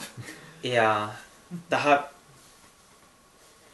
Ah, ich hatte damals noch meinen alten Rechner, bei dem ich ähm, Probleme hatte, TIFF-Dateien als Thumbnail anzusehen. Und äh, Maxim hat mir halt sein Comic als TIFF-Dateien geschickt, keine Ahnung. Auf jeden Fall haben dann am Ende zehn Seiten von seiner Geschichte gefehlt, die ich dann nochmal extra nachgedruckt habe und als kleines Heftchen mit in den Band reingelegt habe. Ist das hier mit drin? Ja. Ja, das Bändchen ist hier dabei. Das ist völlig Ist das alles seltsam? Aber- Drei Ausgaben und nicht eines richtig. Aber Michael, wen hattest du im Vorfeld angeschrieben, weil du ihn unbedingt dabei haben wolltest? Dazu kommen wir zu, bei Band 4. Nee, nee, nee, nee, Nee, nee. Band was? 3, mein Freund. Band Was, 3. Ich habe damals ja Super Mario gezeichnet auf Animax. Ja. Und dann hast du mich nämlich angeschrieben, hey, ich bin's, Lost Soul, der coole Typ von der Show Go Go. Hättest du nicht Lust, bei uns was mitzumachen? Und da hast du mich dann nämlich in den Sean Drubbing Zirkel eingeladen. Ja. Und Band 3. Und es war. Also ihr hattet ja immer diese Abgabetermine Ja. so festgelegt. Und es war, glaube ich, ein Monat oder zwei Monate vor Abgabetermin für Band 3. Und ich meine, dass es so war, ich wurde da eingeladen, nicht mal, glaube ich, unbedingt für das Schon Go Go, aber komm doch mal in unseren Drawing-Zirkel rein. Komm in unseren Und. Hab das dadurch so mitgekriegt. Und hab dann, glaube ich, selber gefragt, könnte ich da eventuell vielleicht mitmachen? Ich hatte da ja überhaupt noch gar nichts veröffentlicht. Ich glaube aber beim, doch bei Manga Talente hatte ich zumindest schon mal was gewonnen. Und dann hieß es, ja, ja. Und hab das aber nicht geschafft, in diesen zwei Monaten noch was hinzukriegen, zeichnerisch. Also nicht, ja, also von den, es war mir zu wenig Zeit.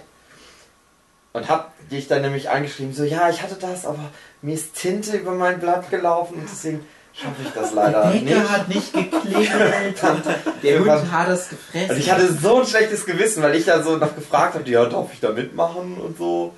Und habe halt erst später rausgefunden, dass diese Termine nie eingehalten wurden. Da haben immer noch Leute viel später immer noch was abgegeben oder so. Aber ich hatte ja ganz schlechtes Gewissen, dass ich dann so gesagt habe, ja, ich, ich schaff's bei Band 3, schaffe ich es leider nicht, aber bei Band 4, da bin ich dann dabei.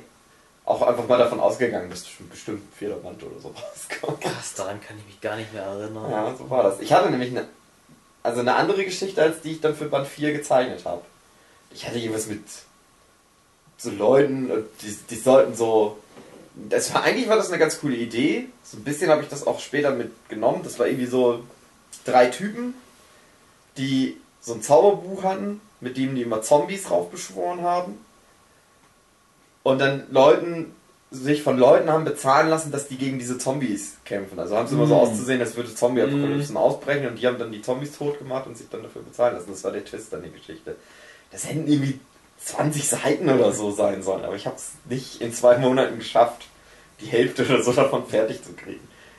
Weil ich musste ja immer Super Mario zeichnen.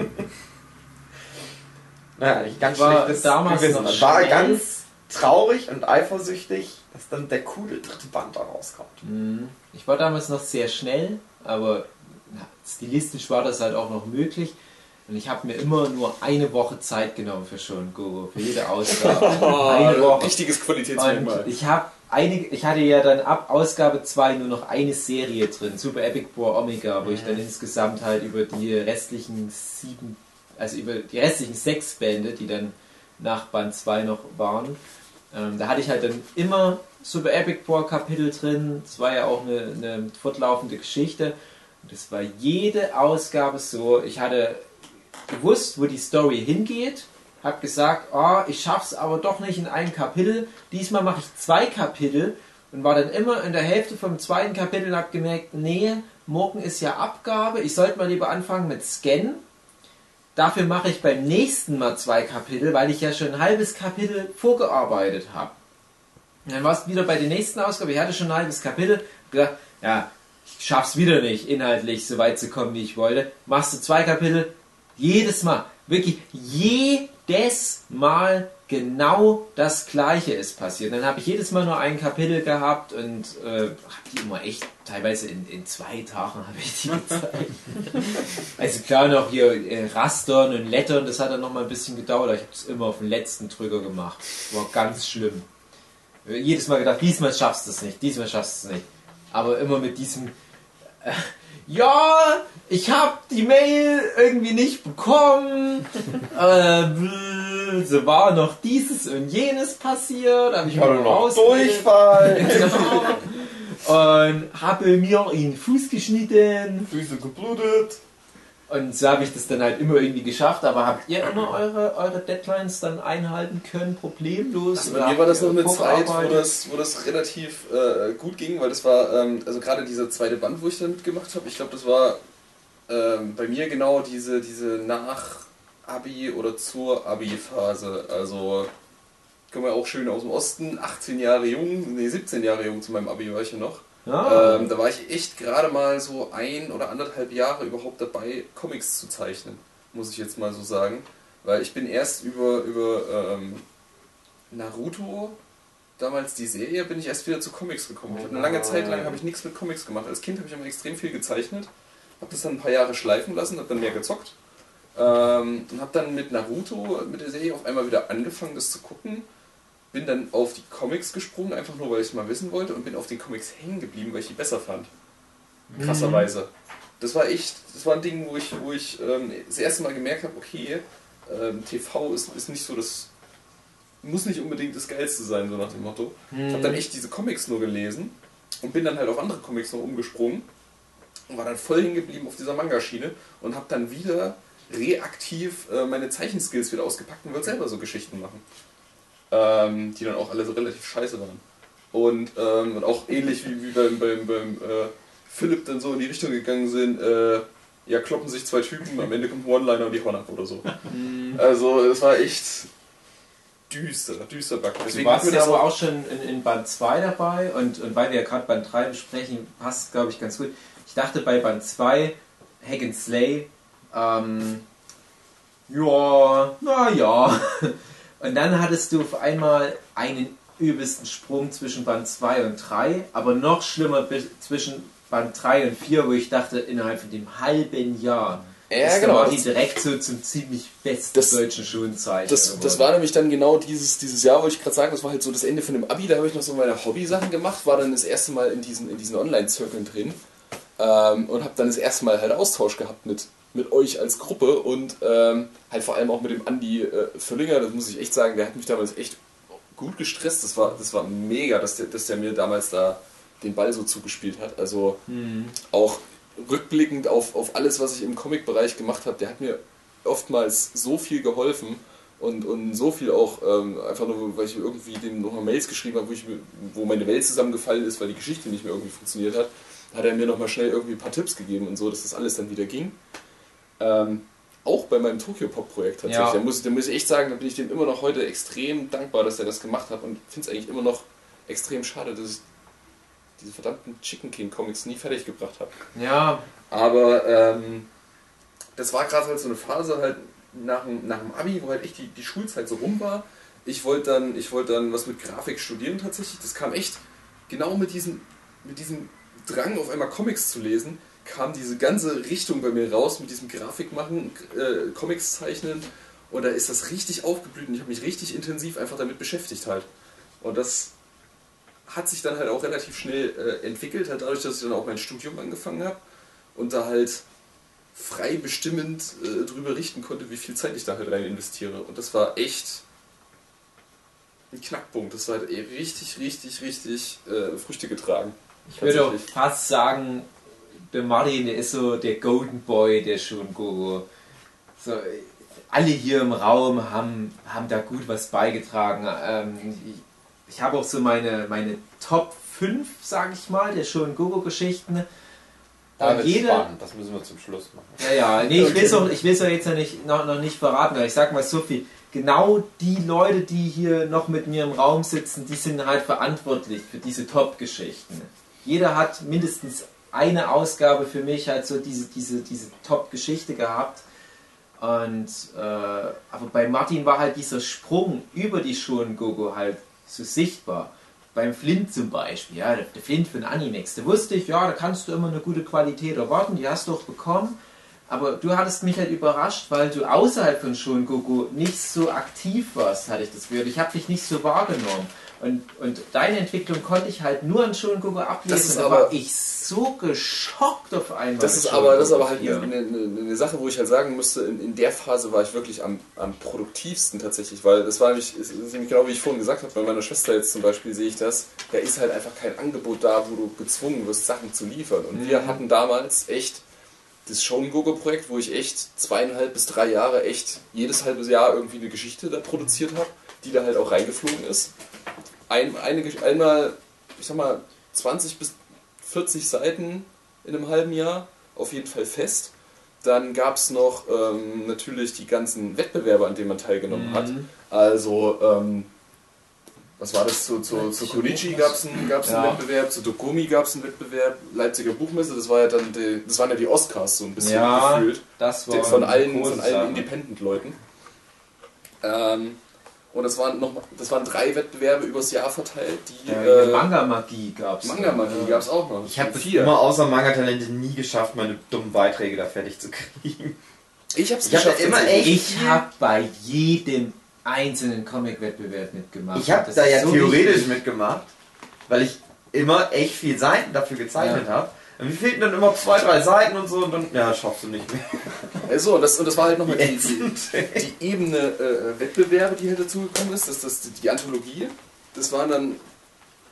Das hat sich schon gedoppelt. Und dann habe ich noch ein, zwei Comics tatsächlich auch privat gemacht. Einfach so Geschichten, die immer mal so ongoing waren oder einfach mal so hochgeladen wurden. Plus das Uni-Zeug dann, was dann auf einmal noch, noch aufgeploppt ist. Und das war echt die Phase, wo ich halt diese, diese gefühlt mega Sprünge gemacht habe, weil diese Deadlines extrem kurz waren Ja. äh, man halt echt immer von einer Geschichte zur nächsten gesprungen ist und halt aus jeder Geschichte neues Feedback gehört hat. Das war scheiße, das war nicht so gut, bla blub, dies und das. Und, und daher kam, glaube ich, auch dieser, dieser krasse Sprung über diese kurze Zeit. Aber man hat auch echt gemerkt, dass du wahrscheinlich von so ziemlich allen deutschen Zeichnern, die mir einfallen, mit vielleicht ein paar Leuten, die ähnlich gut waren, ähm, man hat bei dir gemerkt, da war irgendwas in deinem Mindset, irgendwas in, in deinem Verständnis von Grafik, von, von Bildaufbau, von, von Bildsprache, von Seitenaufbau, was du allen anderen voraus hattest und wahrscheinlich auch immer noch hast. Weil ganz ehrlich, solche Entwicklungen habe ich bei den anderen, die ja genauso viel gezeichnet haben, die genauso viel veröffentlicht haben, nicht erkannt. Teilweise bis heute nicht. Und wie gesagt, da hatte ich halt echt damals das Gefühl, die Shun Goku hat jetzt einen richtigen Top-Zeichner hervorgebracht. Die anderen, wir haben vielleicht so, hm, na, mal gucken. Aber bei, dem, bei, bei dir dachte ich dann halt echt spätestens mit dem zweiten Kapitel von Chicken Äh, King. Martin, hast du da eine Erektion gerade? Ja, natürlich habe ich eine mega Ja, Erektion, ne, aber, das aber läuft das ist auch das, was ich vorhin meinte. Also da kommen jetzt viele Sachen zusammen. Erstens, dass wir halt diese Verpflichtung hatten zu veröffentlichen. Und ich glaube, mir hat es nämlich auch ganz viel geholfen. Also das glaube ich nicht nur, da bin ich hundertprozentig davon überzeugt. Und das passt sogar in was rein, was ich gestern in dem ähm, für den Reasons Why Podcast angesprochen habe, was jetzt leider in der Audiodatei fehlen wird. Nämlich, dass ich zu Schulzeiten gesagt habe, ich kann nicht mehr auf jede Party gehen, ich muss lernen, aber vor allem habe ich ganz viel Zeit in Wettbewerbscomics investiert. Gerade Ja. so mit, mit Ja. 15, 16 ging das bei mir los. Ich hatte das Gefühl, ich habe einen ganz großen Teil meiner Freizeit, habe ich nur noch Manga-Talente-Comics gestreamlined, hier noch die Seite verbessert, hier noch Ja. mal und hier der Konichi-Wettbewerb steht an. Komm, du darfst 40 Seiten machen, dann machst du auch 40 Seiten. Und wenn du nur 38 machst, dann schmälerst du deine Gewinnchance. Ja? Du hast ja noch Das ist zwei ja Auf- Seiten Auftrittsfläche gewesen. Genau, Auftrittsfläche. Und dann dachte ich mir mal, ja, wenn es veröffentlicht wird, dann willst du ja möglichst viel von dem Buch für dich einnehmen. Und ich habe nur gezeichnet. Ich habe Silvester, alle Kumpels waren dann saufen. Ich saß drin und ah, ich muss noch die Deadline schaffen. Fuck, am 2. Januar ist Abgabe. So bin ich halt rangegangen und das hat dann umso mehr geholfen, wenn du halt immer diese Deadline über, über Conventions hattest. Du wusstest, ah, wir gehen zur Konichi, es muss ein neues Shun Gogo Kapitel her, es muss eine neue Veröffentlichung als Heft für Delphinium Prince her und so weiter. Du warst ja nur am Zeichen, du kannst ja gar nicht anders als besser werden. Aber wie gesagt, dieser, dieser Sprung bei Martin ist irregulär. Ja, Es das war- hätte nicht bisschen- sein Das dürfen. war ein bisschen gecheatet. Und das, im, im Nachhinein muss ich ja sagen, ich habe jetzt auch gerade eben nochmal in den dritten Band oder in, in den vierten reingeguckt. Ich muss sagen, ich bin auch relativ überrascht. Ich habe die jetzt relativ schlechter in Erinnerung gehabt. Die sehen eigentlich immer noch halbwegs Ja. gescheit aus. Aber ich muss echt sagen, der, die, die, die dritte und der vierte Band, die sind echt halt, weil sie auch noch so, weil das halt so diese, dieser kleine Kreis war, so ein bisschen von, von Geschichten, Ja. sehen die auch noch echt gut aus. Also die waren Ja, halt schon damals gut gepolished. Wo ich halt sagen muss, ähm, was halt ein bisschen schade ist, dadurch, dass wir halt natürlich alle jetzt im Nachhinein gemerkt haben, okay, jeder hat vom anderen gedacht, das ist der Größte, ja, aber jeder war eigentlich nur ein kleiner Bimpf. Wir haben uns also damals so hingesetzt so nach dem Motto, ja, wir erzählen uns die Geschichten und äh, sagen dann, äh, geben uns ein bisschen Kritik oder so, ja, das was, was wollten wir, das war ja die Intention eigentlich irgendwann. Wir haben das ja dann so gestreamlined, dass wir gesagt haben, okay, jeder postet jetzt mal seine Ja. Geschichte und Das schreibt, hat was da reinkommt. sehr viel Spaß gemacht immer. Und die Sache war aber dann, dass jeder so viel Respekt vor dem anderen hatte, dass er nichts geschrieben hat. So, oh ja, klingt cool, klingt cool. Ja gut, Ich okay, will mich eigentlich hat immer nur. Dave was geschrieben. Ja, das, das ist halt die Sache. Und, und das, das ist jetzt im, im, im Nachhinein, muss ich jetzt, denke Und? ich jetzt so, haben wir da ein, ein Stück weit Potenzial verschenkt, aber halt Ja. einfach aus Unerfahrenheit. Es war halt niemand da, der halt Ahnung hatte und das moderiert hätte, moderieren hätte können. Der halt gesagt hat, hey Leute, das ist echt nicht schlimm, wenn jetzt irgendjemand sagt, dass er was nicht mag, sondern es geht halt echt nur Ja. darum, dass wir halt das noch besser machen. Aber ich finde, genau das machen wir jetzt mittlerweile mit den Workshops und das meinte ich halt auch. Das war die Basis dafür. Und ich finde, bei Shun Goku, das einfache, ja, hier schickt uns mal Geschichten und wir veröffentlichen das, das ist nicht so wichtig, was ich vorhin halt auch meinte mit, mit diesen, dieser Säule, die wir gebildet haben für die deutsche Manga-Szene. Sondern genau dieser Schritt, dass wir dann gesagt hatten, nach Band 3 vielleicht, ich weiß es nicht mehr genau, wir machen jetzt wirklich mal diese offene Feedback-Runde. Und dann haben Ja, wir jetzt war nach Band 4. Das, wenn ich mir Band 4 angucke, das sind irgendwie 20, Ja. 20 Bilder auf dem Comic, äh, auf dem Cover. Das ist, da war es einfach zu viel. Da haben wir auch Ja. gemerkt, okay, die Qualität. Genau, da haben wir gemerkt, dass nach. da, dass da auch die, die Durchschnittsqualität durch einige Sachen runtergezogen wurde, obwohl Band 4 immer noch mein Lieblingsband ist, weil er halt zu viel sehr gute Sachen halt auch drin hat. Aber da hatten wir ähm, halt damals schon die Bestrebung, komm, wir, wir machen jetzt was Mainstreamigeres. Jetzt mal Scheiß auf, auf diesen ganzen Insider-Mist und jeder macht, wie er gerade will. Wir müssen jetzt mal gucken, dass wir das Ding mal für die Masse ein bisschen tauglicher bekommen.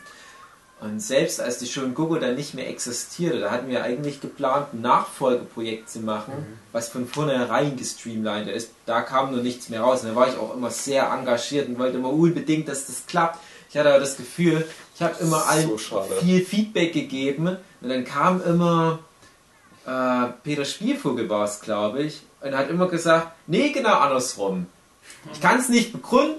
naja, das klingt jetzt böse, als es ist, aber ich hatte immer das Gefühl, ich habe mir dann, das, das war auch da, teilweise produktiv, weil ich hatte immer das Gefühl, ich habe ganz viel geschrieben, der Peter und auch viel der Rachid, die haben dann einfach nur dagegen argumentiert. Ich habe gesagt, ja, wir könnten es ja vielleicht so machen, dass wir die neue Anthologie so aufbauen, dass da alle Geschichten unabhängig voneinander sind. Es gibt ein zentrales Element, so wie wir es auch bei dem letzten Workshop gemacht haben, mit diesem Videospielthema, äh, was immer wieder aufgegriffen wird. Ich glaube, ich hatte damals so, so eine Stadt oder einen Glockenturm oder sowas angeboten. Ne? Und dann waren wir schon relativ weit oder irgendwie ein, ein Meteoriteneinschlag und einer macht eine Geschichte, die viele tausend Jahre nach dem Einschlag spielt. Eine Geschichte spielt tausende Jahre vorher, wo aber jemand das prophezeit. Eine Geschichte ist so Katastrophen-Action, die während des Einschlags spielt. Eine Geschichte erzählt vielleicht aus einer anderen Dimension raus, wo das nur im Fernsehen läuft, so als, als äh, Trickfilmserie oder was, mit diesem Meteoriteneinschlag. Und da hatte ich das Gefühl, ja, viele haben dann schon so zugesagt, dann kam Peter Spielvogel und oder Rachid. Ja, oder wir machen einfach was ganz anderes. Diskussion kaputt. Und ähm, das ist jetzt keine Kritik an den beiden. Ich finde, die hatten einfach nur das nötige, den nötigen Gegenpol zu mir geliefert, weil ich immer sehr einnehmend war in diesen Diskussionen. So, nee, ihr kennt mich ja sonst nicht so, dass ich bei Diskussionsrunden sehr einnehmend bin, aber damals war ich es noch. Ähm, und ich glaube aber, dass, dass viele Leute das wahrscheinlich dann als, als unproduktive Diskussion wahrgenommen haben und dann so, ach, ich weiß auch nicht. Ich hatte irgendwann keinen. Bock mehr, das auch Genau. immer zu lesen. Und Ja, genau, das meine Ja, das ist ich. die Also, es, es ging Ich hatte wirklich drei, vier Mal so diesen Punkt, dass ich gedacht habe, ja, lass uns das doch so einfach jetzt machen. Ja, Und genau. dann immer wieder, ja. nee, bla bla bla bla. Genau, ja, und das, das hat es dann einfach kaputt gemacht. Mhm. Also da war unser Anspruch wahrscheinlich auch zu hoch. Ja, aber das kam ja auch alles viel später. Ja. Dann. Ja, ja, also die Grundsteine wurden da halt gelegt, genau. Und ich finde aber, dass generell so ein bisschen Diskurs immer da war, auch wenn er von meisten nicht so richtig genutzt wurde. Ähm, das hat trotzdem Eindruck hinterlassen. Und äh, was aber da losging, das war, dass wir uns die Redaktion von Wieland aufgeteilt haben. Kannst du dich da noch erinnern? Ja. Michael? Erzähl doch mal, wie war denn das? Eigentlich ist, Wieland hört ja bestimmt zu. eigentlich ist es ja eine Geschichte, die du erzählen kannst, weil ich glaube, du hast ihn ja sogar noch mehr betreut. Hm, Aber hatte er nicht insgesamt Betreutes drei Zeichnen. Leute, die mal da drüber geguckt hatten? Ich weiß nicht mehr genau. Ähm, ich möchte erstmal kurz äh, zu Band 4 zu sprechen kommen, Ja, Band 4. Und vier! Ich bin dabei. weil ähm, das, was dann mit Wieland zu besprechen ist, das hat dann eigentlich auch so mit Band 4 dann zu tun. Ähm, äh, wann kam Band 4 jetzt raus? Äh, da kam dann Konichi 2009 raus. Geil. Äh, das ist dann auch der Band, mit dem ich das erste Mal zufrieden war, Mhm. weil da ähm, gut, der ist Inhalt nicht, nicht perfekt, aber vom ach, wie sagt man da jetzt? Gesamtpaket. Vom Gesamtpaket passt er schon. Da- Das ist auch der Band mit den äh, insgesamt meisten Zeichnern von den ganzen schon Go-Go-Bänden. Ich glaube, wobei, hat letzter hat vielleicht sogar noch ein bisschen. Nee, nee, nee. Der, hat, der hatte ja so viel. Der Okay. Band. Der hat auch so viel Seiden. Das war dann der erste Band, wo Hugi mitgemacht hat. Yeah. Äh, die Mulana hat dann mitgemacht. Die, ähm, shit, wie he- heißt die mit richtigen Namen? Lisa Schmidt? Nee. Lisa Mulana Schmidt, ja. Ja. Mhm. Und noch jede Menge anderer, ähm, ich sag mal, Anfängerzeichner, Mhm. wo es dann ähm, plötzlich die Diskussion eröffnet worden ist, dass wir dann halt Zeichner aussortieren sollten, um die Qualität dann. Ich weiß, wie viel Schiss von ich hatte. Martin, von Martin initiiert die Diskussion. Ich weiß, wie viel Schiss ich Wartest du hatte. kurz zu, möchte was sagen? Ähm, wollen wir vielleicht immer mal auch äh, abbrechen und speichern? Wieso macht. Weiß ich nicht. Also es läuft noch, aber So, zur Sicherheit. Ja, dann mach, machen wir das mach so doch mal. mal einmal kurz. Okay, also ich Ma denke. ja, wollen wir. Hast du schon gedrückt? Nein. Wollen wir noch. Ja, okay, dann mach erst mal hier. Ähm, Wir können doch jetzt weiterreden. Du startest einfach eine neue Aufnahme. Nee, sonst, sonst hätte ich mal kurz Ja, jetzt. lass mal kurz Pause. Ja, kurze Pause. Kurze Pause. Es waren ungefähr fünf Stunden. Aber was sind schon fünf Stunden im Vergleich zu der einen Woche, die ihr jetzt warten müsst, bevor es weitergeht mit unserem Podcast zum Thema Show and Go Go? Hat es euch bis hierher gefallen? Ich weiß, das ist nicht das Bombenthema. Das ist nicht gerade der heiße Scheiß, über den alle reden. Neue Steven Universe Folgen oder irgendwas von Marvel. Aber es ist etwas, was uns zumindest wichtig vorkommt. Naja, meine sehr verehrten Damen und Herren, ich wünsche euch eine schöne Woche. Macht's gut bis dahin. Und dann geht es weiter genau an dieser Stelle, aber mit ein wenig mehr Zimtgebäck im Magen unsererseits. Was ihr in euren Magen reintut, davon will ich eigentlich gar nichts wissen. Macht's gut. Tschüss!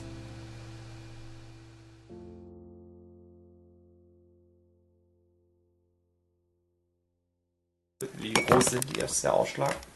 Also Ist, zwischen klein und, ist Ausschlag und da? groß. Ja, ist Ausschlag da. Ich habe auch Im Ausschlag. grünen noch. Bereich. Ja. Auch Ausschlagsdauer nicht. Wo? Maximal bis gelb. Sag mal was Lautes. Was Lautes. Das Ja, war nicht das- laut. Oh, jetzt hat sogar ein Rot geschlagen. Wow. du. Wow, Wow. Ja, wenn ihr so wow wow macht, dann schlägt es nach rot. Musst du ein bisschen runterpegeln. Wo geht das? Wir könnten, Am Mikrofon selber der obere Dreher. wir könnten auch einfach ein bisschen Ein klein normaler reden. Also ich meine, Ja, wir die müssen sind uns ja nicht anstrengen. Doch. Okay, jetzt probiere ich nochmal zu reden. Oh, sehr schön. Jetzt wird es nämlich nur gelb. Okay. und Immer noch, immer noch, wenn immer ich noch, immer normal, noch. warte, wenn ich normal rede, Dann ist grün. Geil. Sehr Okay. schön. Geil. Ja. Ja. Der folgende Podcast wird präsentiert vom Schon Gogo Special. Das Special mit extra schonendem Lesevergnügen. Wie schlecht. Und Schnitt, jetzt können wir es rausmachen. Jetzt kann ich. Ich hatte mal überlegt, es gibt ja bei, äh, also das Dings macht das ja auch Stay Forever, dass die so Sponsoren haben. Das da interessiert sich bei uns ja keiner für, dass wir so Fake-Sponsors uns einfach immer ausdenken. Irgendwas Lustiges. Aber ich habe mir da keine Der meine nächste Filme gedacht. Podcast wird präsentiert vom Buchstaben F.